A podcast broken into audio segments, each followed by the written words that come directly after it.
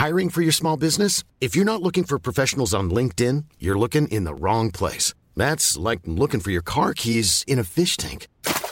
LinkedIn helps you hire professionals you can't find anywhere else, even those who aren't actively searching for a new job but might be open to the perfect role. In a given month, over 70% of LinkedIn users don't even visit other leading job sites. So start looking in the right place. With LinkedIn, you can hire professionals like a professional. Post your free job on linkedin.com slash people today.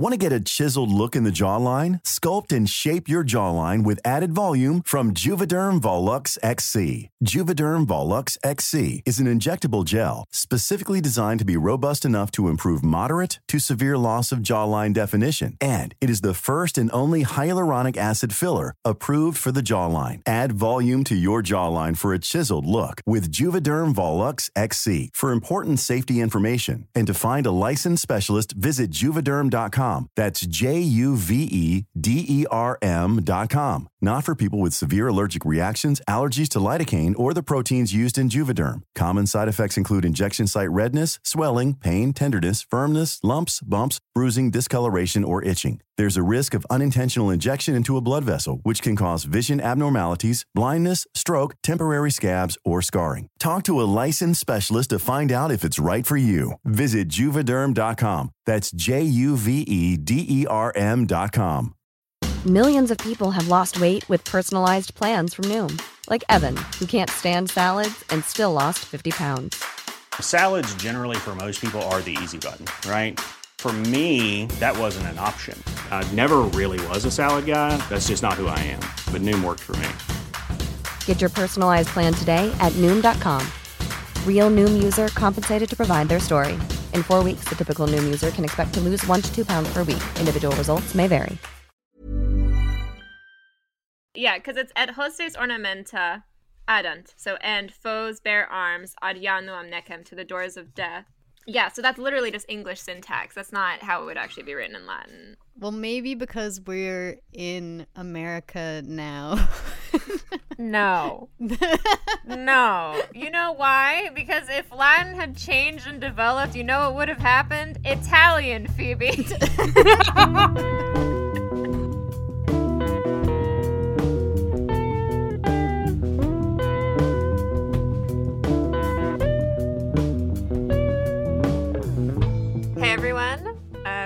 welcome to Monster Donut, a literary and historical deep dive into the Percy Jackson series and all of its following spin offs. I'm Emily, a uh, classic scholar and general mythology fan and resident Aeneid hater. and I'm Phoebe, a dramaturg and story consultant. And today we have a special guest here to finally start talking about Heroes of Olympus. Woo! We have Charlie from Of the Eldest Gods. Hi, Charlie. Hello, hello, friends. I'm here. I'm queer. I'm ready to talk about Lost Hero, the book that I feel like no one likes. But you like it, or so you said, so you claimed. I, I like first books in a series personally. Mm. They they they bring you back to the magic, you know, bring you back to that good feeling. The last book always makes me like sad and bittersweet feeling, but the first book gives me those those good vibes again. Before we start talking about the book properly, can you tell us a little bit about who you are and what Of the Eldest Gods is? So uh, I I have um my own Percy Jackson podcast called Of the Eldest Gods. I do it with my friend Ray. We're currently on Battle of the Labyrinth. We've we've had Emily on for an episode, it was a lot of fun. but we go chapter by chapter, and I just like give little like, hey, this is the context of like the myth that's going on right now. Because there's a lot going on. Like Rick puts a lot of fucking mythology in his books. And it's like there was still more in Heroes Olympus. He just kept finding more things that he didn't put in the other ones. And then and then in Trials of Apollo, it's just like just he's he's really really found like some obscure stuff. I'm excited for Trials of Apollo. I'm so excited for Trials of Apollo. I want to skip the series and go straight to Trials of Apollo. Y'all will get there so much faster than me. So I have to say, like, my fun story with The Lost Hero is that I um, read through The Last Olympian, I think when I was in middle school or whenever the books were out. And then my freshman year of college, Phoebe started posting a lot because I think Blood of Olympus was about, no, it was House of Hades was about to come out. and Phoebe was posting about it a lot on Tumblr. And Phoebe has a superpower where if she will she'll like casually mention a piece of media and your brain will immediately be like, I gotta read it. I gotta check it out. And it was like in my first month of college. I keep seeing Phoebe posting stuff, and I was like, you know what? I want, I want to go back. Percy Jackson was really fun to read. Let me, let me read these new books. And so I read The Lost Hero and Son of Neptune within like probably 48 hours, and then I think I got halfway through Mark of Athena and stopped. And then I didn't pick these books up again until after I'd graduated, because again, I was talking to Phoebe, and she was like, "You didn't finish the series." Right. My charm Uh, speak wore off while you were in college. That's yeah. the thing. I totally forgot my copy of this was signed and got jump scared by Rick's scribble when I opened it. Wait, when did you get it signed? um, I didn't. They used to just like stock a bunch in Barnes and Noble. Hmm. Like if you pre-ordered it, your copy would be signed. I don't know if they still do that. But here it is. It very clearly says Rick Riordan. I love his scribbles. For those listening at home, it's literally like a loop de loop. Yeah, I have I have a similar one on my copy of The Lightning Thief. but I opened my book and I was like, "What happened here?" And then I was like, "Oh, right. It's it's a signature." Wait, that's not what mine looks like, though. Hold on. Let me get my copy of Titan's Guard. Well, didn't you get that signed in like 2007? yeah. So before he got sick of us. I got it signed after I asked him my annoying questions. oh, right. He should have just scribbled on that.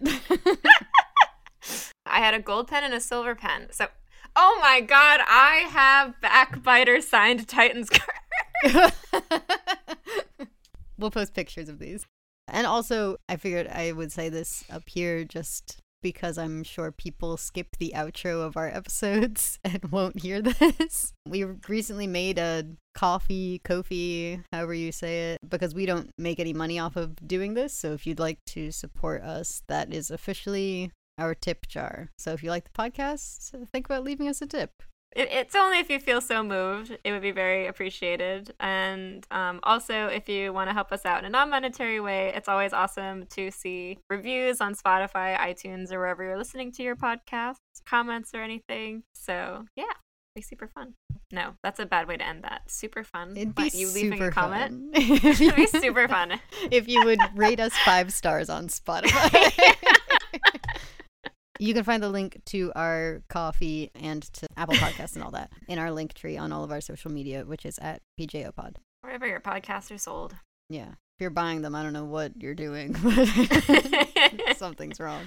So we start off on the bus to the Grand Canyon, a throwback to the beginning of The Lightning Thief. Yeah, we're we're on a bus again. to a school on a school trip.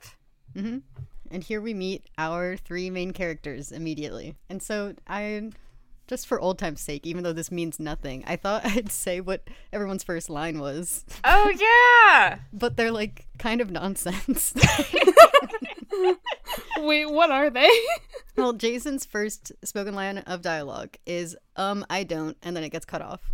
Which is like so true. He doesn't. Um, Yeah. and Piper's is Jason, you okay? I, I do think it is an important thing about her that we do first learn like we first paint her as like someone who's perceptive and kind before we learn that this school is like basically the camp from holes and that she's there for being a thief. But it's like you get that from piper and then immediately the that's like the very first thing that we get from leo is that he's at the school from holes um, because his first line is yeah right jason. We've all been framed. I didn't run away six times. Piper didn't steal a bmw Should we talk about the switch to third person? oh i think with third person i mean i mentioned already in one of our episodes when we're in third person the characters can't hide anything from the narrator. The narrator will just tell you and anything and everything which in first person they can decide whether or not to tell you what they're thinking basically but i mean like with piper the narrator is not going to tell you what her secret is for like 10 chapters it's just going to be like oh she thought about the the dream she had and then like not explain it Mm. so it's almost Yeah. as if it's in first person but the third person does have an effect of like distancing you from the characters which i kind of I think kind of works with Jason. Because like in this opening chapter and like the couple chapters surrounding it, we get such like clear personalities from Piper and Leo. You know, we get kind of like I said that that gentler side from Piper, but then also she's the one who's going around starting physical fights with people um, on the field trip. And like Leo, we immediately know like troublemaker, messing with the teacher, cracking jokes, not taking anything too seriously. And then it leaves you with this huge like gap coming from Jason and it's like especially apparent because you're in third person and aren't in his head. You're just like there's this empty hole in the narrator position at the very beginning of the book.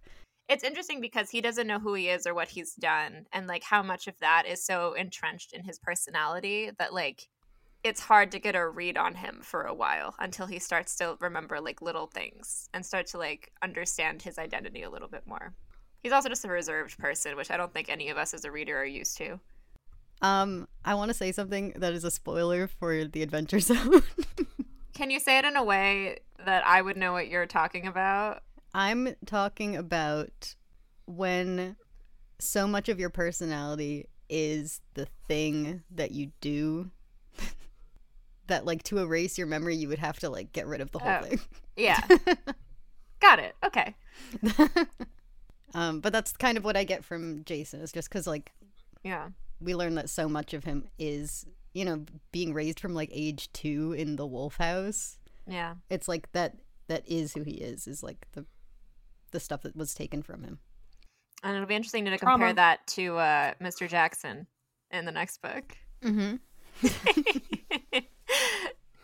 yeah, but we get the first like breadcrumbed clue about Jason's identity, which I always thought was interesting. Um, which is that he has this golden coin with a description of a Roman bust. And on the back, it says Julius, which is interesting to me because that's Julius. Who do we do we know any famous Juliuses? Just Um, any, anything? Does that ring a bell? Any The anyone? orange- Julius one. Kane from the Kane Chronicles.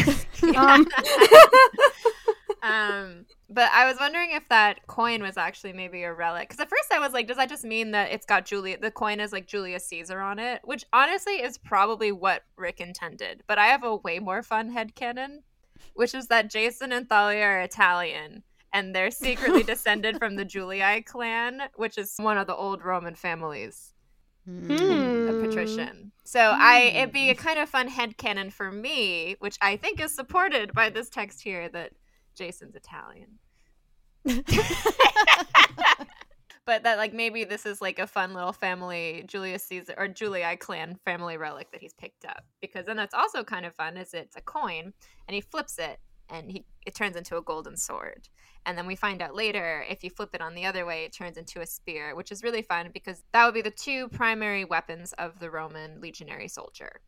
I was trying to remember reading this. If the first time I read this, I like figured how much I'd figured out by the time we get like the reveal.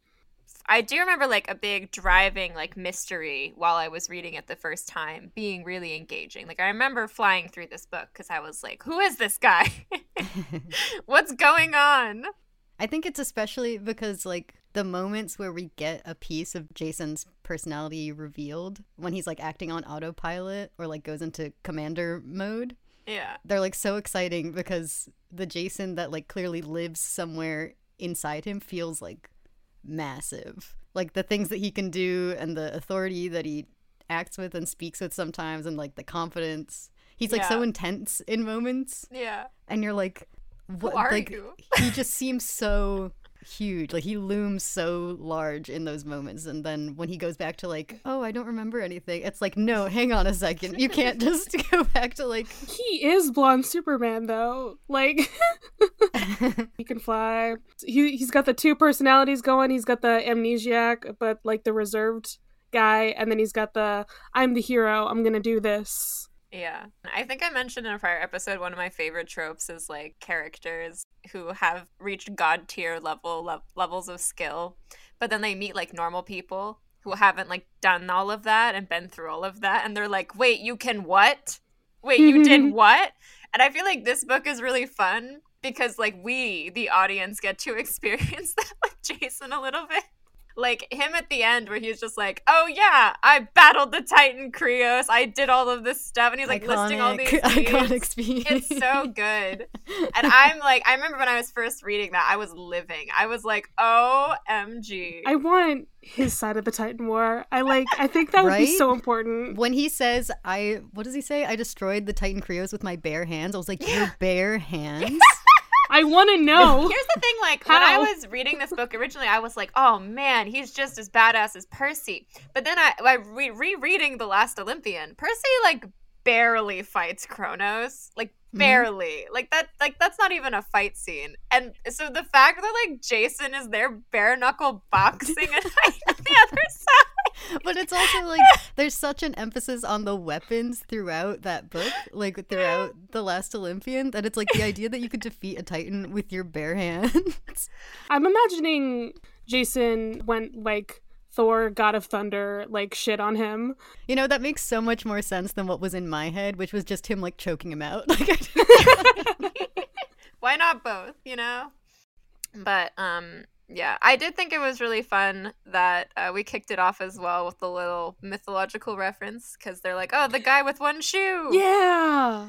So in the Jason myth, he he ends up being like the chosen of Hera because she like appears to him and needs as an old woman and wanting to cross a rushing river and he is really nice so he carries her on his back and she like keeps testing him so she becomes heavier and heavier as he carries her but he makes it to the other side but he loses a shoe Yeah, she blesses him after he's um went across. It's, it's like basically I guess a prophecy or something that whoever had one shoe was like supposed to be the king and that's why Pelias sends him on the quest for the golden fleece. Like, no, uh you actually have to go do this other thing. Yeah Um, no no you he like helps her Go do is that. it that he helps her across and then he continues on his journey and he shows up and they're like oh my god he's got one shoe Yeah. It's like shit. This is the guy. This is the guy. Um, no, you you gotta go on this quest first, actually, and then you can become king. And that's what fucks him over. And that way we kick off our parallels, though, because he's uh, unknowingly been chosen by Hera and tested by her at Mhm. this point, and he's got one shoe, and then he kind of gets tapped to go on this uh, grand adventure. Because we've talked a little bit about how a lot of these books, they all kind of are modeled after famous myths, and this one is modeled after Jason and the Argonauts, and it kind of follows a lot of the same beats. So it's kind of fun that we start off the Lightning Thief with the Perseus myth replayed, and now we're starting off the Lost Hero with the Jason myth replayed by Jason. Yeah. It's a return to where we were because we talked about how we were distancing ourselves from replaying myths over the course of the Percy Mhm. Jackson series. And it's like to the point where when we did start actually replaying moments in The Last Olympian, it was kind of jarring. I don't know. It was almost like coming back to the basics with yeah, with uh, this story because it was such a replay in some moments. yeah. There's a lot of elements in this story too that are kind of spread out amongst like Piper, Jason, and Leo that are very reminiscent also of the Lightning Thief. If we want to zoom a little ahead because um first of all we've got like a stolen you know an almost killed but actually they were stolen parental i'm putting that in heavy air quotes figure of coach, coach hedge so that kind of is one of them That's not who I was expecting. I thought you were gonna say Hera. air quotes I thought you were gonna say Piper's dad, and then you put it in Yeah. air quotes, and I was like, "Wait, who are we talking about now?" Well, no, I'm, I'm, I'm more specifically talking about like the Minotaur scene specifically, like that. In, the first, like one of the big Hmm. major monster, okay, okay. monster encounter is stolen. It's Yeah. fine. The choice between a parental figure and saving the world, that's also in there. But we've also got uh, Jason, uh, as it turns out, a child of the big three, being a bad omen and a danger to the rest of camp because they keep talking about Jason being a danger, being instrumental in like a greater prophecy that's teased, but we never actually like fully. Well, we do hear it, but there's like an extra prophecy that they keep mentioning. They keep saying like Leo is instrumental in this other thing. Yeah, So Leo's kind of like a, the prophecy kid in that way, and they keep talking about him like that. yeah. He's definitely the one that they emphasize has like a greater destiny, Yeah. like something after this. They're the the hero of something. That's true. Another thing that I thought was kind of interesting was not a lot of time has passed since the Great War. So there's a lot mm-hmm. of like still like grief and ghosts hanging around And I also thought it was really interesting that Piper is super paralleled with Silena. And the seeds are kind of sown for her to basically be picking up where Silena left off. And in that way, Leo is the same with Beckendorf, where he's kind of like stepping into this mantle with Festus the dragon, who Beckendorf like discovered and only he could like control. So there's all of these kind of continuations of this work and go. So it, it feels like we're picking up where we left off also instead of starting a new story. Although I also wrote down no justice for Lee Fletcher, unfortunately. Interesting because I didn't think of it as picking up where we left off. I felt like it was starting a new story, but where like you could feel the empty holes and like you know because I there aren't many things about Leo that remind me of Beckendorf, and there No. aren't many things about Piper that remind me of Silena. It's just like people keep comparing them. And it's Yeah. the same thing of like the whole camp scene. There's this treatment of the past, like uh, the last series, as like not quite legend yet, but like uh, it's still a story that now has to be told. And so we get to see the past starting to become legend slowly through our main characters now having to look at it as an outsider. And so to me, those were kind of just the holes that are now living among them. Yeah, I mean, there's that really good scene that's like in between all the Aphrodite kids when Piper's there, where they're telling her about Silena. And a lot of the kids are like, she was a hero. Meanwhile, Drew is like, well, she was a traitor. And in Piper's brain, she's like, I'm going to be a traitor. Oh, no. Right? And she keeps thinking about it like, oh no, I'm going to be the next Silena Beauregard, Beauregard, however you're supposed to say Beauregard. it. I mean, if, if you want to do like French, it's Beauregard, but I'm going to say Beauregard to disrespect the French. but it's the language of love. but yeah, it's you're already seeing the stories starting to kind of morph because other people are starting to tell them. This is why I also started thinking about, as much as I hate it, um, the Aeneid. Oh no. because in that way as well, you know, we look at like all of the great epics in the list, and what sets the Aeneid apart from a lot of the quote unquote like great old epics and like at least the Western canon. So like your Iliad and the Odyssey, Beowulf, Epic of Gilgamesh, which is not strictly Western, but it's kind of part of our canon. The Aeneid is by far the most recent and also actively builds off the legacy of another one and in, it also like kind of takes a lot of the Iliad and the Odyssey and takes and retells it from a different perspective, but like also replays it. It it it does what the Force Awakens does, if you will. Um, no, honestly, the Force Awakens is better than the Iliad. was gonna say. But it was interesting to me because I was trying to do a little bit of research to remind myself of a really early history of Rome. And something that kept hitting me over and over and over again was that almost everybody who writes about the history of Rome as a city begins with the story of Aeneas or Romulus and Remus. Even the like really scholarly historical texts, it's really hard. You like have to go out of your way to really look up the actual like archaeological, anthropological, linguistic history of how Rome came about.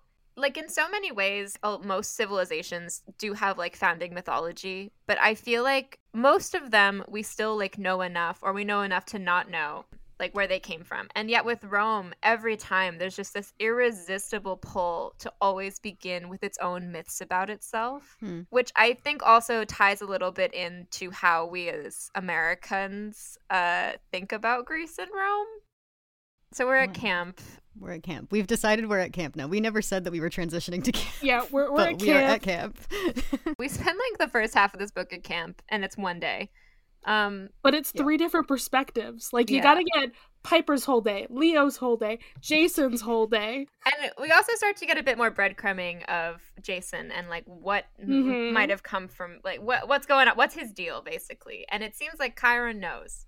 And he's like, "Oh, can't say. I swore an oath on the river Styx." And there's also like a couple weird moments where Jason says things to Annabeth, and they're definitely things Annabeth should know, and yet she somehow has no idea. The first is that he shows his tattoo with 12 lines and SPQR.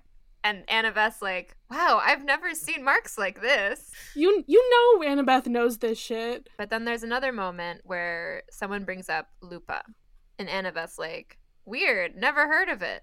And like Lupa is just the feminine form of the word wolf in Latin, which she should know. and like she would theoretically be like Latin wolf, huh? She wolf, huh? Does this remind me of any stories or myths? Maybe Chiron wants to keep these guys so separate that he's censoring all of the books that come into camp.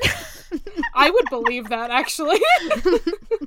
Like that's what I'm thinking though. Like I wonder if there's something weirder going on where like they're really like it's just like control alt delete every once in a while. oh, like she can't retain information about Rome. Yeah. Chiron uses the mist over them like every time Yeah. they learn something that's Roman. Mm-hmm.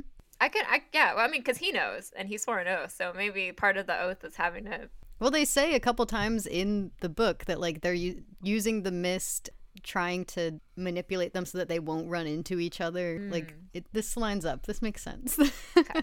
do we want to talk about Jason in the Hypnos cabin? I just We I just wanted to talk about Yeah. Clovis and how I love him actually. I just love this sleepy little boy and this cabin where like it makes you want to fall asleep and it's so dangerous cuz it makes you want to Yeah. fall asleep. I love that they just straight up have river, like water from the Lethe in their cabin too. Like Yeah. the Stoll brothers are not allowed in this cabin. Clovis said something interesting in this scene that I'm trying to find in my Oh notes. yeah. Like how the gods are only Roman and stuff. So we call the gods by their Greek names because that's their original form, but saying their Roman aspects are exactly the same, that's not true. In Rome, they became more warlike. They didn't mingle with mortals as much.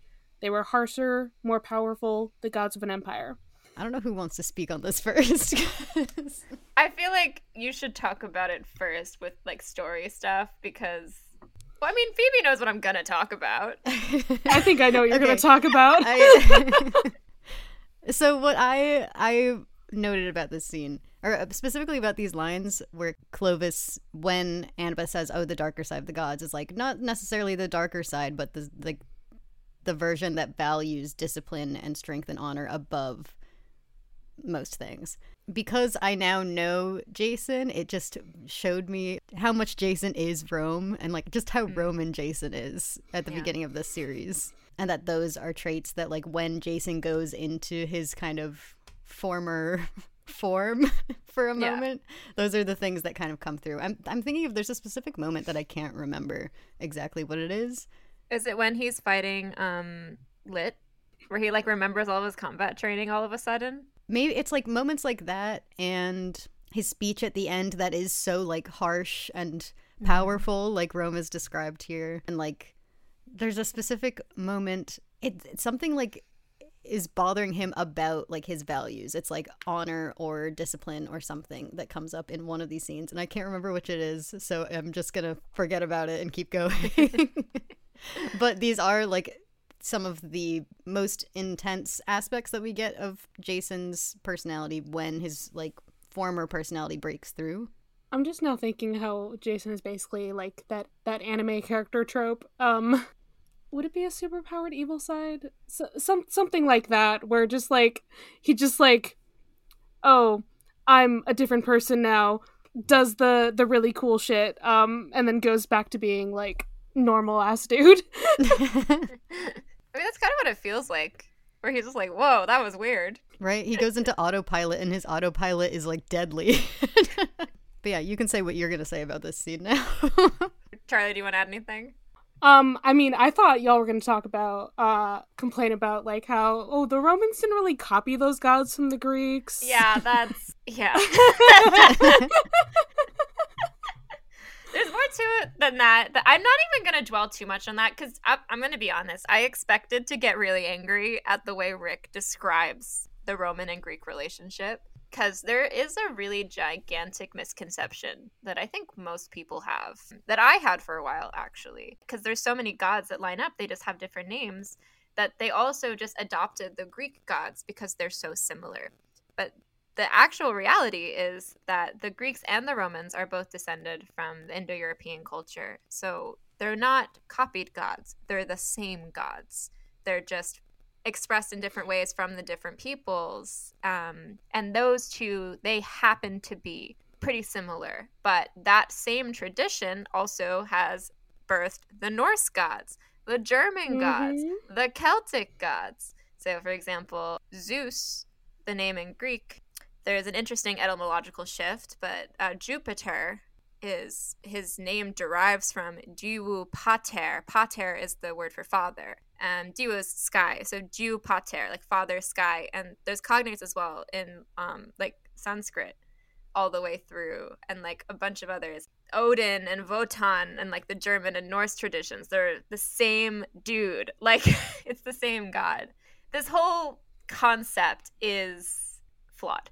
But here's the thing um gods having different aspects and even different names is a thing in greek and roman mythology most mm-hmm. and in mm-hmm. fact um, rick even references um, one of an example of it in this book where um, most greek temples and roman temples are consecrated not just to zeus but to specifically like the temple the temple to zeus in athens is specifically the temple to olympian zeus um, and he mentions um, like the temple to Juno Moneta, like Juno the Warner.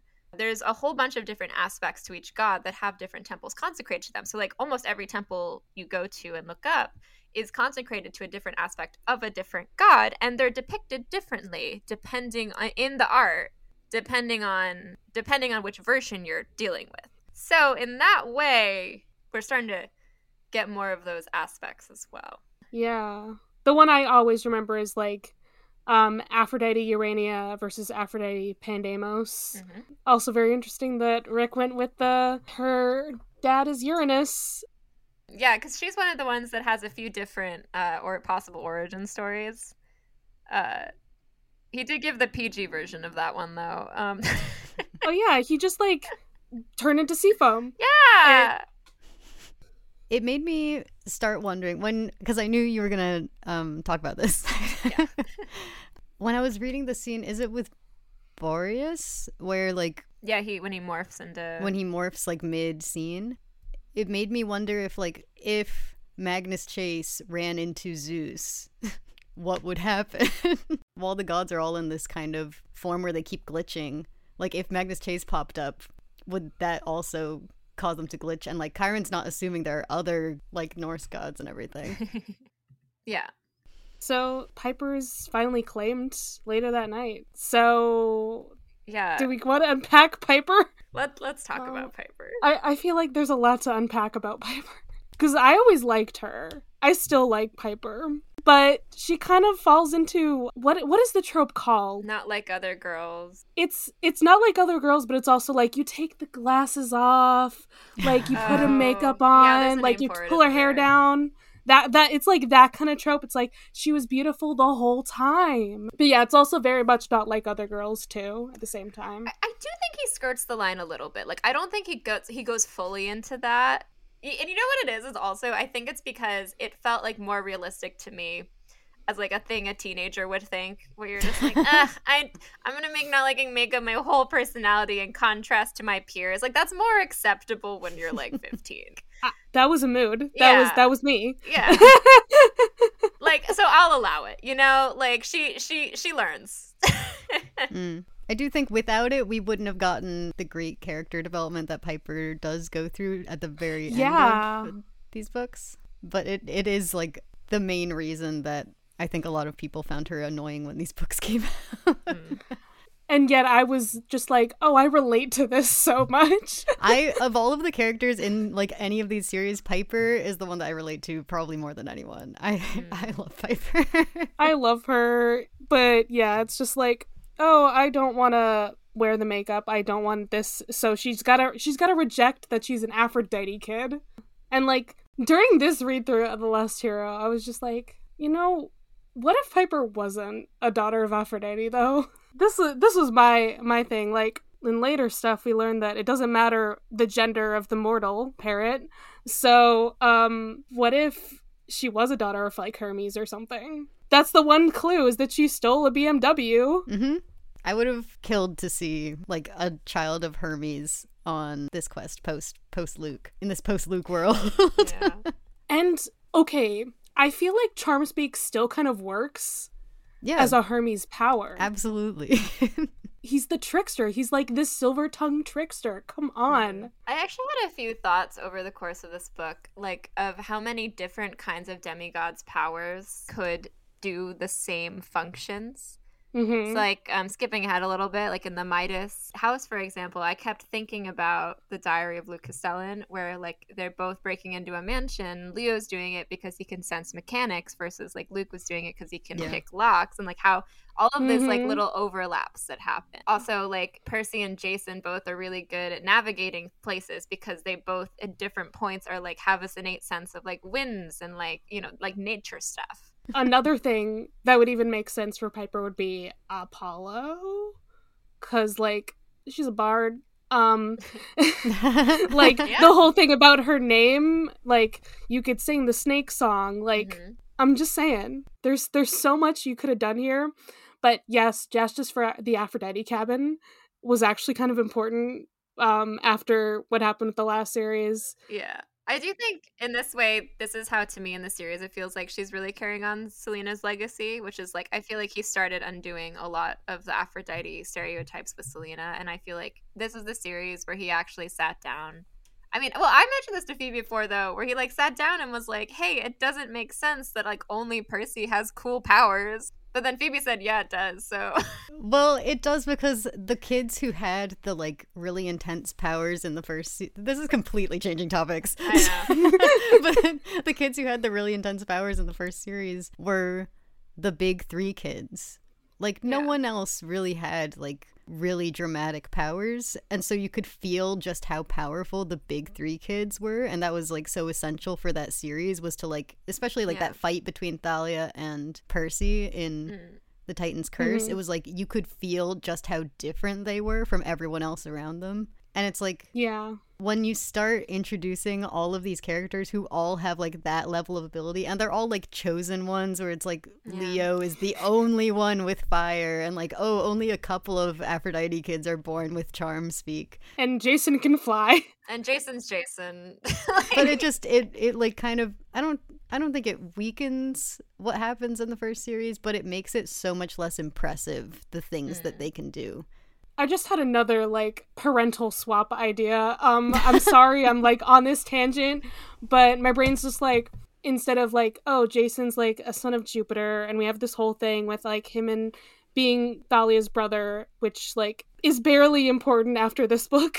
um, what if he was the son of Venus, and like we connect him back to this whole like Aeneas being like the founder of I know we hate it, but also like him being the founder of Rome, like the first Roman demigod. it would like make him very Roman. This is true. I would love that. exactly. This That'd would be be great. great. Get, make the leader of the quest the child of love. You know, Mm-hmm. I don't know. Yeah, now we got to think of one for Leo as we keep going. We got to think of Leo. Yeah, we just gotta swap everybody's parents. I think the problem here is that Leo is so aggressively a Hephaestus kid Yeah. that it just like makes so much sense. Okay. Let's talk about the North Wind, probably. Let's get out of Camp Half Blood. we need Yeah. to get out of here. Yeah. So we meet the um we got more stuff that's uh, like Jason related because we meet the Boreads, Mhm. um oh yeah. Calais and Z- Zethes? Mhm. Yes? Sounds right. They're winged dudes. They were with Jason, the original Jason. Mhm. Do we like their modernization? Yeah, I thought that was funny that they. I, I- again, this is when I started thinking about like the replaying of the myths, um, and how it's different in this because we get a lot more of like like they just meet people, but they don't like replay deeds. They're just like going Mhm. around, and these like mythic figures are just like living their lives. And mm-hmm. they're just like, okay, you've trespassed onto my home. Where and like I feel like it's also I, a lot of them you get the feeling are like caught up in like a greater plot. Actually, all of them I think are caught up in like a greater plot, which is different from the first series for a lot of it. Because in the Yeah. first series, they're just kind of chilling and they're like, oh, that's Medusa. This is like just where she set up shop, literally. Yeah, I mean, a lot of them are caught up in the impacts of the war from the last book, which I really enjoyed. That we were Yeah. kind of dealing with the fallout of war. Like, it wasn't just everything's okay now. It was like, no, there are both these kind of gods and monsters who were both impacted by the war who are trying now to recover from it you know setting up al- already the reasons that they might turn to gaia And then there's a lot of talk throughout the whole book of the fact that Zeus has now closed off Olympus because he thinks that the gods are getting too involved. All these hints that Zeus is basically throwing a tantrum because he's been told to claim his children. He's been embarrassed by like everything that happened in the last series. Like Yeah. they needed demigods so much, and now the demigods are like, "Hey, can you like pay child support, mm-hmm. please?" And like he acts like that that is what's causing all of their enemies now, the fact that he was embarrassed like that. Which is like also interesting because they know they're repeating a story. Like it's happening again the exact same way it happened before. And it's clearly like mm-hmm. not the fault of demigods. But he's gonna blame them anyway. Yeah, but you know.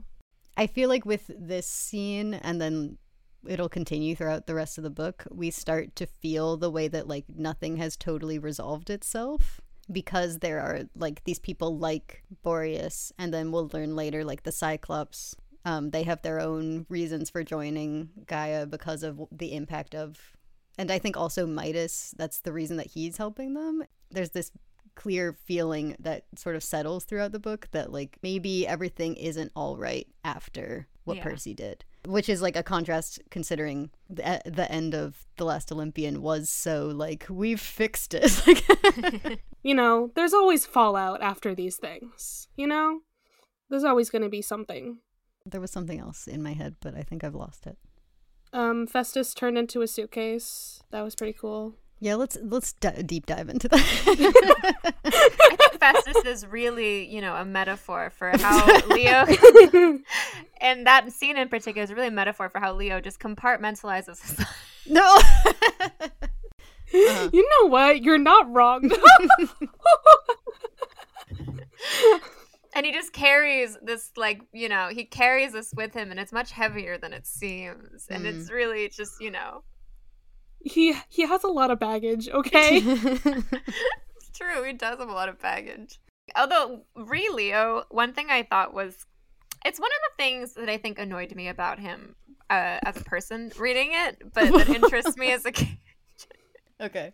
He's so like the more and more like the series, like the book progresses, he gets so much more attached to Festus as like this thing Mhm. he's like he feels like not only responsible for Festus like as a, a person but like also like as a thing he's created. And he really ties his self-worth to Festus in a way that surprises me because I feel like you don't really I don't really see the lead up to that in at camp while we're at camp. It seems like it's more and more like while they're on the quest that he really starts to do that and like even when he voices this to like Piper and Jason, they're like, "Dude, we don't care. You built it, and that's really cool, and you fixed it. But like, you don't. We do not associate this dragon with you. Aside from that, it's a cool thing you made, and that you are like super great with it. It's something that interested me about Leo in particular, like this fixation with Festus. To me, it seems almost like he gets worse for a lot of the book. Yeah. not like not like gets worse, like gets more annoying or anything. I mean, like he just he goes from like kind of feeling confident in his relationship with Piper and Jason, and like mm-hmm. at this point, he's starting to feel mm. like a third wheel, but like it, they're only a month into their relationship in his mind, and so he's not totally like fallen into that like oh i'm all alone in this but over the course of this book starts to feel like he's all alone in this and so it's just kind of him getting worse for a lot of the book I guess Leo also kind of gets like bad and like his insecurities along this quest because it's like, come on, people are counting on him for like the first time ever, Mhm. really. Like he's always been on his own, and now he's like in a group. He's on a quest. He has to save the world and all this, and his dragon keeps breaking. yeah and he also puts all puts his all into the dragon because he associates his actual powers with such a negative experience that like that Mhm. can't be the thing that he puts all of all of himself into it has to be this like external thing Yeah. He's like, my powers caused me trauma, and also, like, people think that they're evil. So, uh, this dragon is, uh, my worth on this quest. Nothing else matters. And then when he loses it, it's like Jason still has, you know, what makes him special. Piper still has what makes her special. And then it becomes like, well, what am I here for? he's got the breath mints. Um, That's true. He should just, he should really just think about that. and like he'll use I I was kind of surprised at how willing he was to use his powers throughout the book once he like used them again for the first time, but he still isn't going to associate any of his self-worth with his powers. Is the Cyclops scene after this? Yeah, that's that's part of this section. Um I did like seeing the Cyclops in action in that kind of like because we only really got to see that that sort of scary like where they're speaking in the voice of the people that you know and love through the story about Thalia, Luke, and Annabeth. It did remind me a lot about Annabeth's story, actually, because again, Leo would be the like baby Annabeth in the situation where like the two strong Mhm. fighters are both strung up and incapacitated, and then he's hearing them calling, and he kind of has to be the one to save the day. Mm-hmm. and you know, that means that Jason basically relived something that Thalia lived. Yeah, And then in our our rewritten version In our AU. both times it's a child of Hermes because Piper and Luke. I just think that again, the Piper Hermes thing would be so interesting, especially with this whole like betrayal storyline that's happening in Mm. this book. You know, betrayed by a friend. Yeah. So maybe I was thinking this whole time that Piper was the Percy parallel for this book, but maybe she's I mean- the Luke. Okay, they're all the Percy. yeah, but for me, it was like, you know, starting it off with like getting into fights at school. And like she literally Mhm. says the like, oh, I've been kicked out of five schools in five years instead of six schools in six years. And like gets her tour done by Annabeth, who teaches her everything and like says lines that are literally just taken out of the lightning thief at times and the quest for her parent like it just it felt very and even certain aspects of her personality just reminded me of percy I, I also I, I think Piper for me also feels a lot like similar to Percy in like her journey in this book because I feel like in the in the Lightning Thief there's always this like fear of like in Percy's brain of like becoming like Thalia, like falling to the same fate as Thalia.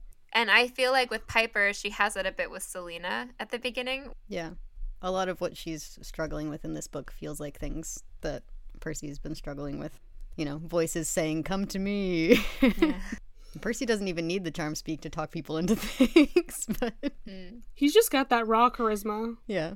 Something that I noted that like came later, but I'm gonna say it now. I noticed specifically during the Aeolus scene that Leo and Jason's first impulse, like when a god or a monster like says something kind of absurd, isn't to play along. The reason I thought of it in that scene is because no one plays along with Aeolus when he says like, "Oh, you guys are here to promote me." Percy would have 100% been like, "Yes, I am," and, and like played along with it to get out of that situation. But everyone is Yeah. like, "No, we're not." And I was like, "What are you guys doing?" Obviously, the way out of this is to play into it because I've been reading Percy Jackson. But hmm. the in the rest of the scenes, that is kind of something that Piper will do. Well, she will play hmm. along with what people assume or like you know, she'll do that kind of Percy impulse when Jason and Leo don't actually do that most of the time. Hmm. Especially Jason, but like Jason doesn't do much of anything that Percy does most of the time. Jason is just like competent. He's like, I don't need to trick you. I can kill you very easily. That's why I like Jason. I like characters who are competent. Like it's really fun to watch Percy do things, but oh man, that boy just throws himself into any situation without thinking it through. right. I love it though. it's like fun to watch him like have to piece the puzzle together while he's like mid fight. yeah. And but like with Jason, it's like he knows what he's doing.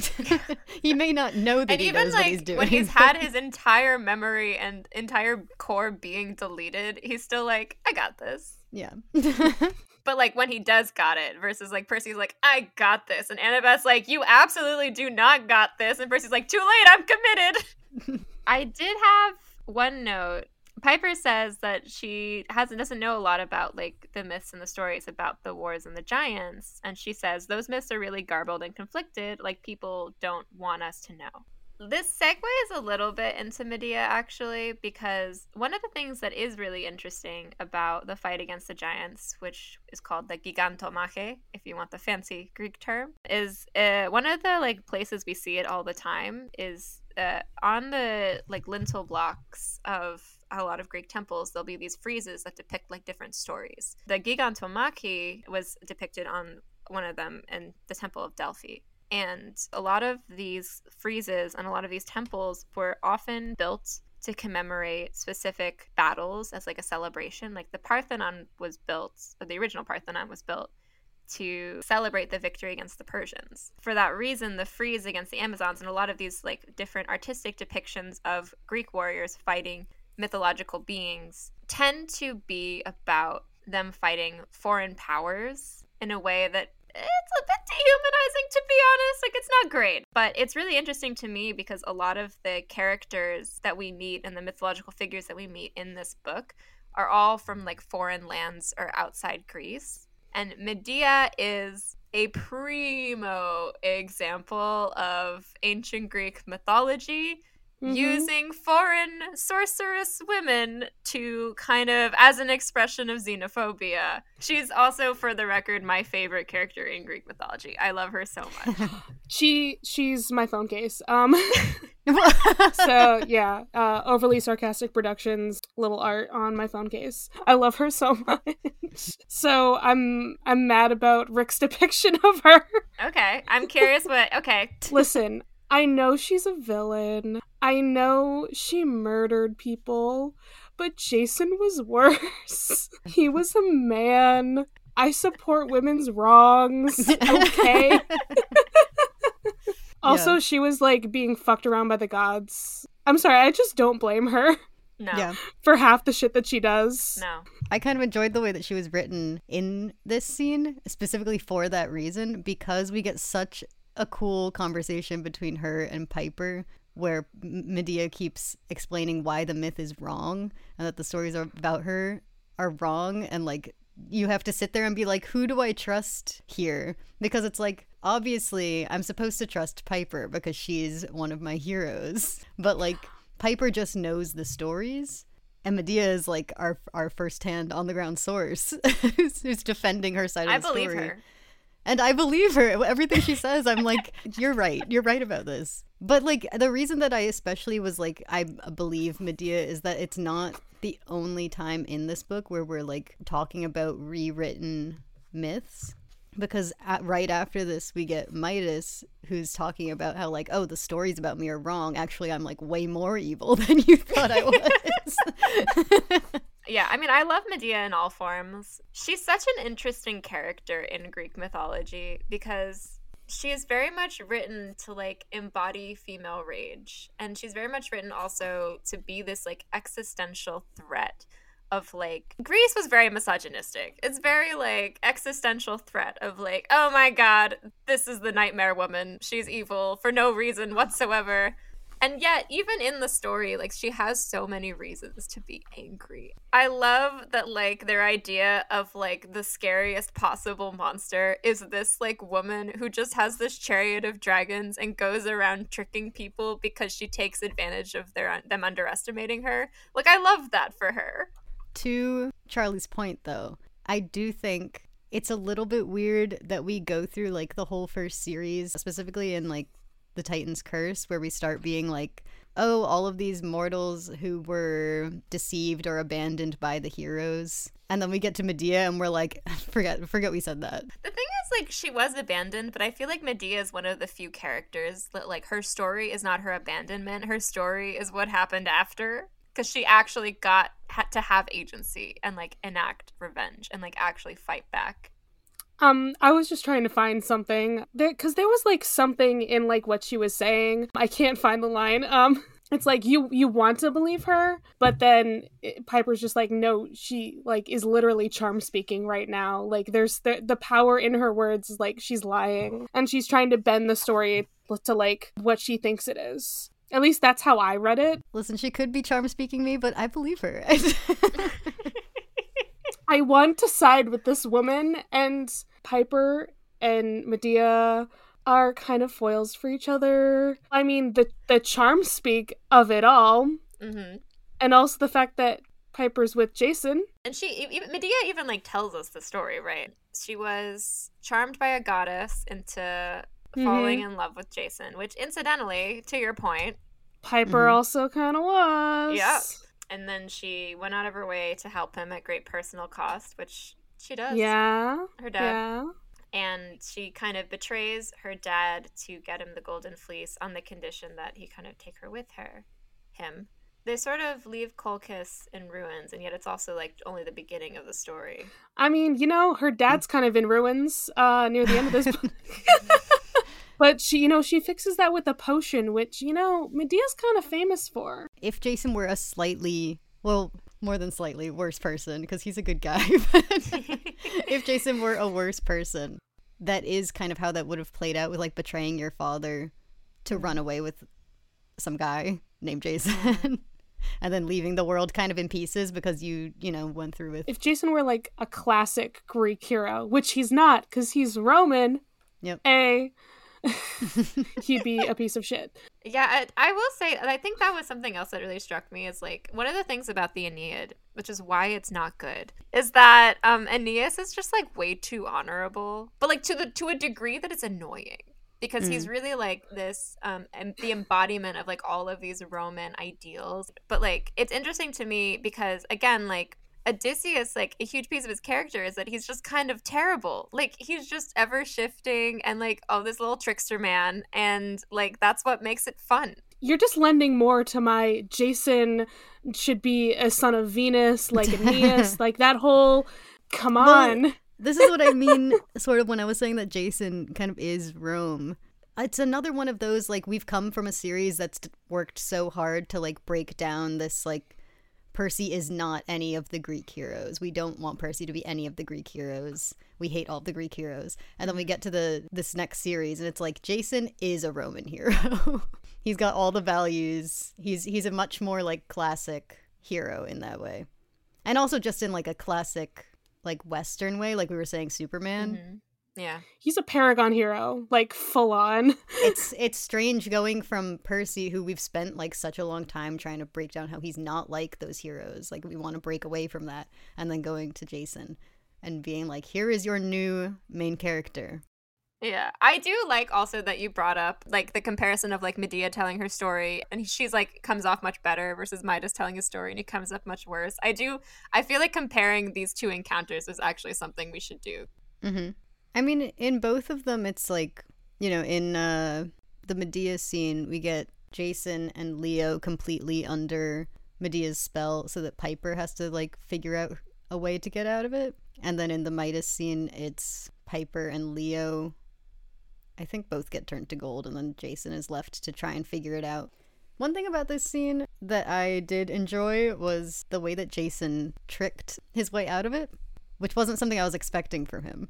Because the way that he gets out of the uh, encounter with Lit is by telling Midas to help his son up. He does he Percy's him a little bit. He yeah, he Percy's Percy's him a little bit, and then immediately follows it with Jasoning him a lot of bit by summoning a lot of lightning. but like that one moment, you know, it wasn't something I was expecting from him. But it's also like I don't really know him yet at this point. Oh, the other thing that I thought was fun was that um, when he goes full Jason, um, he gets angry and feels a tugging sensation in his gut, and that's when he Does unleashes it say that? power. Did I miss Yeah, that? yeah. And I was like, the anger of the big three, huh? This is why I can't listen to audiobooks. I miss the important stuff. but it was described almost very similarly to the way when Percy harnesses his anger and uses his water powers. And that had me thinking about like when Phoebe was talking about the big three and the powers, it made me wonder if like maybe that's now the distinction that's being drawn is like that tugging sensation because I don't think Leo ever feels that, at least not in this book. And I wonder if it's like the anger of the big three that you can harness. And it's like it's the anger that makes you powerful rather than like the powers. hmm. Because he Yeah. gets mad. Jason doesn't get mad very often. I also did wonder what these characters' fatal flaws were. Oh, I haven't considered that yet. Ooh. I feel like that's a big topic. yeah, so- that like might I be a like time. later book. Yeah, I need to get need to know Jason. Yeah. I wonder if the power of I'm going back to what you were saying earlier. I wonder if the power of the big 3 if it's just like there's something more ancient or like primordial about it that like makes it feel that way or makes it more intense like that or respond to like those emotions in that way. But like the more I talk about it, the more I'm like it kind of does that for Leo. Yeah. And Mm. then like if we're talking about eldest gods and stuff, Charlie had mentioned like there's, you know, Venus or Aphrodite in this story is like technically the most ancient. Imagine if when the Nico book comes out, he describes a tugging in his gut, I would lose my mind. Anything else you want to talk about in this scene, or no. Uh. I really want to get to this random chapter long werewolf scene. My favorite thing about this scene is that they keep talking about Thalia and that like Thalia is probably going to show up in this book and then you have the wolves show up and you're like, "Oh my gosh, it's Thalia." And then they're like, Yeah. "Actually, it's werewolves." And then it'll be Thalia. yeah, we have to have the evil ones first, and then we're gonna have the nice ones. but it's like such a short scene. Like it's such a short encounter that I was like, "Why is this here?" Like it's interesting that the hunters, I think now both times they've like appeared out of nowhere in this series, where like, oh no, a monster encounter, we can't possibly do anything to help. Immediate savior. So, I, f- I feel like now might be a good time to bring up how I think this book is actually the most similar to the Titan's Curse. Yes. One, it's like the quest in December for some apparent reason. We have a goddess who's like been taken. I mean, we got the hunters of freaking Artemis here. And then we're also kind of going to the same places, but like we we don't quite go to the Bay Area. We go adjacent to it. Uh Jason. Get Mm. out. Hey. I I mentioned in our Titans Curse episode, but I feel like we didn't really get into it as much as I wish we had. I do think like Thalia and Bianca have like a lot of parallels. And one of the things I Hmm. couldn't really talk about in that episode was the fact that also both of them are like parentified figures for their younger brothers. Mhm. It's interesting to me that like those two characters find each other and like have such parallel fates in a way because I feel like Bianca is sort of the road not taken for Thalia and vice versa. Like they both kind of go on their separate paths. The difference being that Thalia eventually kind of comes back. Like seeing the scene with like Thalia and Jason after all of like the first series has happened was just like really I kept getting annoyed though because I was like, why are we not in Jason's head for this scene? Yeah. I was gonna say maybe a stupid thing of like why Leo might be there. He's there to, you know, bring Jason some warmth, you know, some comfort. Yeah. Um Well, that's again the whole fire there. thing, you know, right? I do love this one. Well, actually, there are a couple moments that I really like between Jason and Leo in this scene. But when Leo, when when Jason stops Leo from leaving, and Leo realizes Jason was asking for support, he wanted somebody else there. He was scared, and I liked getting that kind of from an outside perspective. Just because if you're in the person's perspective, they're gonna try and rationalize it, mm. and they're gonna try to like you know brush off whatever feeling that they're having. But when you're from when you're in an outside perspective, it's just what's on their face.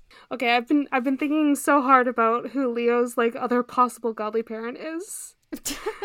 Sorry, I've been thinking about like this whole freaking time since we started this, and I'm just all I can think of is is Hestia.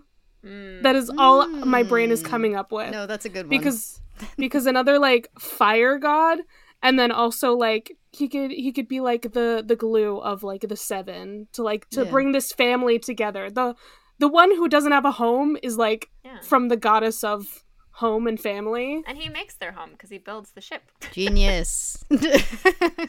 i know she's a virgin goddess but like come on On a complete non sequitur, I have a list of things called Things We Know About Phoebe, the Huntress of Artemis, and we can add another thing to the list, which is she's a healer. She's a great healer. I was so happy to see her.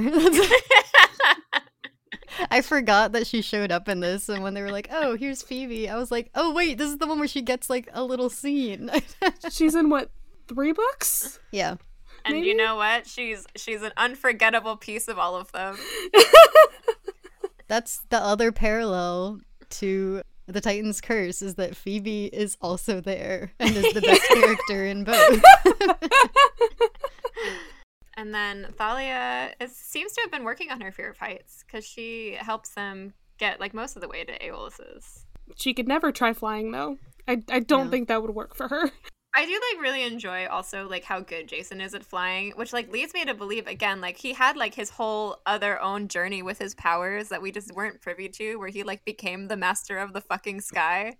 Like Yeah. Percy can kind of like do whatever he needs to with water. Like Mhm. rules of the universe be damned. I want to know what happened with him and that sea monster. Right? Everyone always focuses on the last part, but no one ever talks about the- it.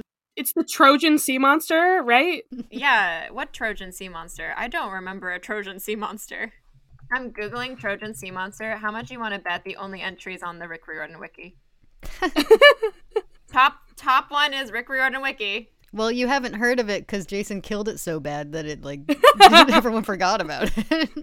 But like lit- literally like we got at least two different things that Jason could have like done in previous stories. Like we got the like his version of the last Olympian and then him with this sea monster quest. That's one of my favorite parts of this book. Actually, is just like when Aosa's like, "I just saw you," and Jason's like, "Huh?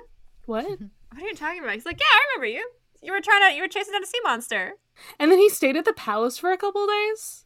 Yeah. You know why I like it? It's because we never see something like this happen with Percy. Like we never see him like following up really with like a, a past encounter. Like he doesn't like go through Mhm. the same thing twice. And I want to see it. So we've got the Aphrodite dream with Piper. And I again, Yeah. I think you see her in a very different way than you see her in the first series. Yeah. I almost want to compare her to like the first series she was Aphrodite Pandemos and in this one she's Aphrodite Urania like a little bit more. She's a little bit like less oh, these are my ships and I'm to make them canon. And here she's like trying to be all motherly, but she's she's still she's still got a little bit of that uh yeah, you and Jason are so perfect together. Oh, I'm to dress him up in that purple shirt again. but if it were like original series Aphrodite, you would almost expect her to be talking about like, oh, how tragic it's going to be when Yeah. he Yeah. gets his memories back and you like it all falls apart and Piper would be like, What do you mean? Like like that's the kind of scene that would play out in the original series. It feels like Aphrodite was taking notes and is like, maybe I should be a better mom. she was like Yeah. really listening while Percy was giving his speech at the end of the last Olympian. I mean, we're all I guess we're also getting it from a different perspective. Like maybe she talks differently to her kids than to other children of gods.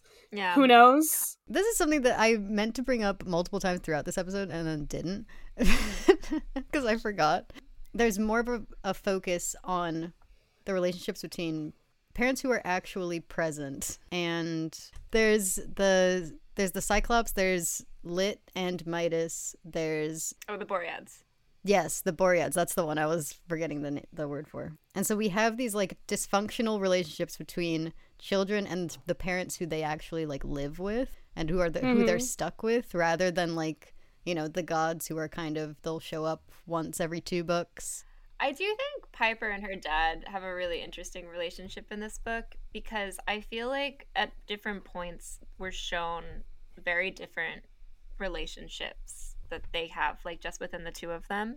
Where, like, there was a quote I wrote down for um, when after she rescues her dad, that her dad says something like, I feel like I'm the kid now Mm-hmm. and she's kind of in that way has to take care of him and is sort of like almost parentified a little bit like or at least that's the way it kind of feels when he points it out like that and yet at the same time we sh- we see that like they do have moments in her life where her dad has been like a great parent and like really tried to connect with Mhm. her in his own way but there's always still like this it's like this weird space where like when they do connect it's great and yet it's such a rare occurrence to her and like we also get all of these things about how he's kind of pushes her away almost like he kind of keeps her there because he thinks it's better for her there's a lot in this of him like also kind of choosing not to dig deeper choosing not to think more choosing to kind of be ignorant to things the most interesting character moment for me in this book was when Pi- piper was also given the choice of whether or not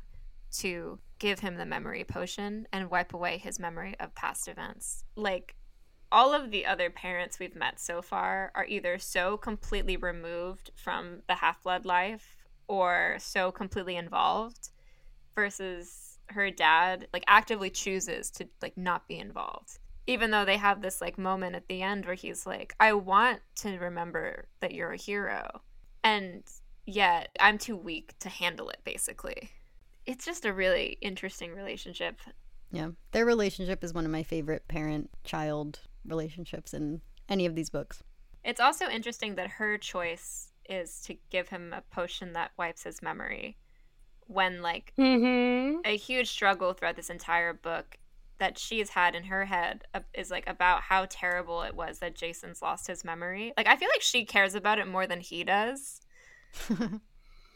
um because I think it impacts her and I we haven't really talked about it but like how memory fill fits into this story.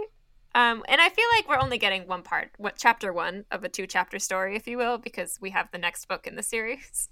But something I was thinking about a lot is like how amnesia is like typically used in stories because it's not real. Like amnesia, the way we see it in Hollywood. Like I'm thinking like that Grey's Anatomy arc or you know other stuff. Like that's not a thing, but it's all over, especially romance. It's everywhere. Mm-hmm. And I was trying to think about how I've seen it used there versus here. Like the thing that amnesia really has a power to do is to wipe a slate clean when someone's gone down like ir- an irreversible path, like something that would be unforgivable. And it allows them to like take a step back and like get an opportunity to see a little bit of the person that they've become and choose whether or not they want to go back down that path. And often the story is about them choosing the other decision. And thinking about like Thalia and Jason in that light is really interesting to me. The path he went on is really hardcore and has so fundamentally shaped him as a person that like he's almost inseparable from it at this point. Like what hap- like what does he become from here, you know? Like what is he going to do differently? All of my my thoughts about this are like for later things. Um memory is kind of important I think in this series in Mhm. general. I think what's especially I I don't know what it is, but the fact that at the end of this book, Jason hasn't fully recovered his memories. Like he has that conversation with I think Juno in like one of the last chapters where he's like I still don't remember it all, like it's it's all still fuzzy and just the way that the memories come back to him as like these short painful headaches that he'll get and then like oh I've I've found another piece of the puzzle. But they almost in this book there are only certain ones that feel like memories. A lot of them just feel like impulses and like things that he suddenly knows rather than like, oh, I remember this. I think the only one that feels like, oh, I remember this is that he was at the wolf house, like left by his mom, and like he knows that story. But I don't know. Even even at the end, Jason's memories still still feel distant from him. Which all, all of this I'm saying because we're going to be reading Son of Neptune next. Did we touch on the fact that like the giants have to be killed by like a demigod and a god working together? Oh yeah, and, how, his dad is just like, "Yeah, I'll help you." and the fact that like Olympus is closed. yeah, They like they're embarrassed. They don't want help from the demigods. It's Zeus that helps them here, right? Yeah. Or at least Jupiter, which is like considering he's the one that closed them down in the first place and is so like Mm-hmm. Very he's the one forcing them all to separate themselves. It's I am looking forward to the Jupiter Jason conversation because I don't remember it. Yeah. okay. I really want to talk about this scene at the Wolf House. It's the part where he dies. Because I, I, the memory of this started to come back to me, and I was like, wait, does it? Oh my god. Yeah, that is one of the things that I love about Jason. You love that he died. is that he's a dead man walking because from our introduction to him we're immediately told that he is someone who refuses to die but like keeps getting into situations where he absolutely should have died because like in the mm. first or second chapter Dylan hits him with like a lightning attack and is like when when Jason is still breathing he's like that should have killed you. How are you alive? And then when Chiron first sees him he's like you should be dead. And like it's just repeated over and over. And then like we learn that Thalia believes that he was dead all this time and is like how are you alive? And it's just repeated so many times. And then Jason finally dies at the end and then wakes up again and is like I cannot be killed. Like Um, Fucking immortal. Yeah Maybe this is his secret parallel, also, where like he needs to also be kind of equivalent to Percy with the Styx curse, Hmm. the curse of Achilles. he's just because it's like, just, of pure willpower like will not die that, I mean, that's very Roman to be QH, but like. They're just like both these characters where the monsters are like, I'm just, I'm trying to kill him. This should be working. Why isn't this working? Yeah. But I think that like it doesn't make him fully invincible in my eyes because we do see him like getting knocked out and like getting hurt. And so like we know he can still be injured. It's not like he has some kind of like main character thing where like he just can't be killed because he's a main character. It's more that it gives him this aura, like this kind of heaviness that like he's walking around when he shouldn't be. And I feel like he mm. carries that throughout the rest of this series. Okay, I just had a thought. Like, I mean, Jason's like journey as a Roman started here at the Wolf House, Mhm. and he symbolically, like, and literally dies here as a Roman. Mm. And then what does he become after that? Oh. now I'm kind of going to be thinking like how is this a rebirth for Jason? How is he different just moving forward?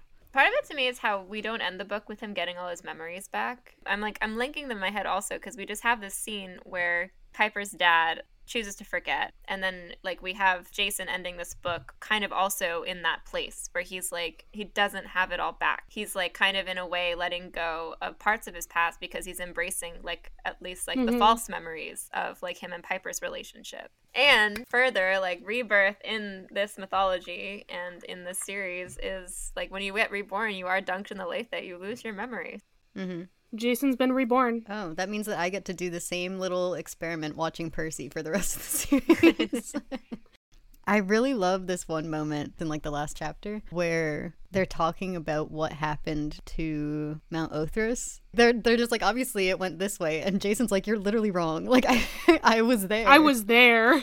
and I loved that as like a third example of like someone whose story has changed over time and then they come in and are like actually it went a totally different way but for it to be one of our modern day characters correcting their own little myth but it also i thought tied nicely to a conversation that we had last time two times ago i think it was two episodes ago where we were talking about different regions having different versions of the same story and i was like that's what that Oh, yeah. is Yeah, Makes that's true. sense. he's just so much more mythic than percy was in some ways But I feel like part of that is also because we weren't there with him when he did it. Like, if you Yeah. take a step back and think about Percy, it's like, who is this guy? I feel like with Jason, like, we get the benefit of having the step back of, like, like we don't know what was going through his. I mean, we imagine he had a bit more of a plan than Percy did because that's who he is. But, like, if you don't know that Percy's like, I have no idea what's going on in his brain,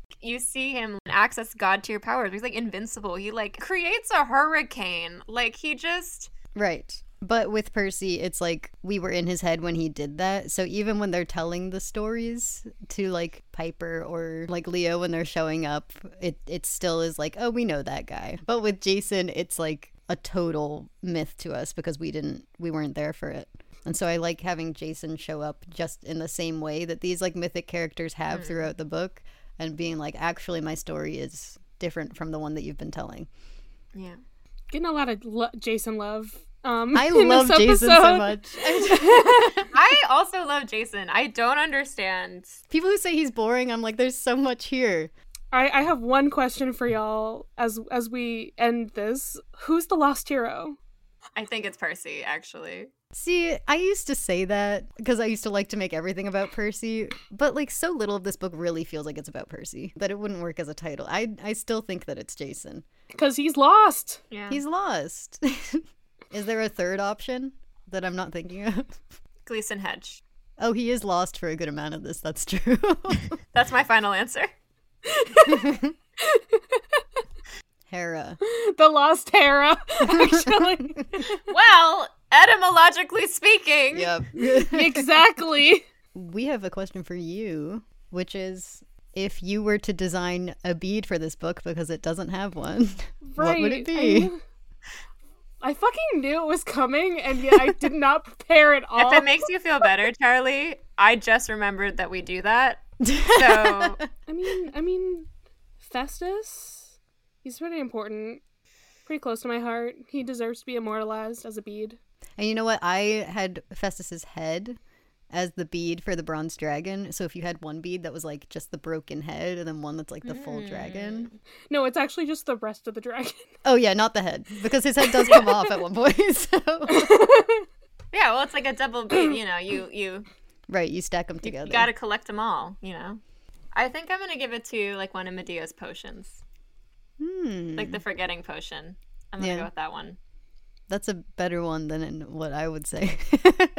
Because all I'm coming up with is like Jason's coin, like which feels like a lame answer to me. I mean, double-sided coin. That there's something there. oh, like each side Double of sided the- bead. Yeah, other e- each side of the hmm. bead looks different. I'll give it to the coin for Jason. Our dead dead boy. That's actually the bead. It's actually Jason dead. Jason dead on the ground. Thank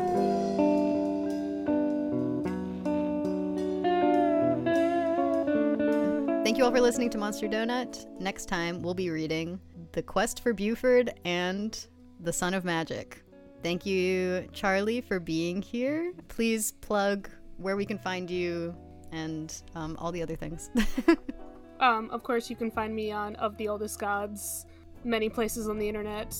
And you can find me specifically, I'm at Green Pixie 12, most places. Twitter, it's Green Pixie 123 And my drawing Instagram is Green Pixie Draws. oh, I don't follow that one. I should do that right now. I follow you, so. I'm sorry. and if you want to find the two of us, you can find us at PJOPod on Twitter, Instagram, and TikTok. And you can also email us at monsterdonutpodcast at gmail.com. And these episodes are not on YouTube yet. I'm too busy. They will be. It's fine. Phoebe has important dramaturgy stuff to do right now. I'm so busy right now. Once I get past June, I'm going to be like so free. Much like our heroes, once you get past what you have to do through Juno. Once I get past the summer solstice, I'll, I'll be free. That's what they want you to think anyway. Oh man. okay. Bye everyone.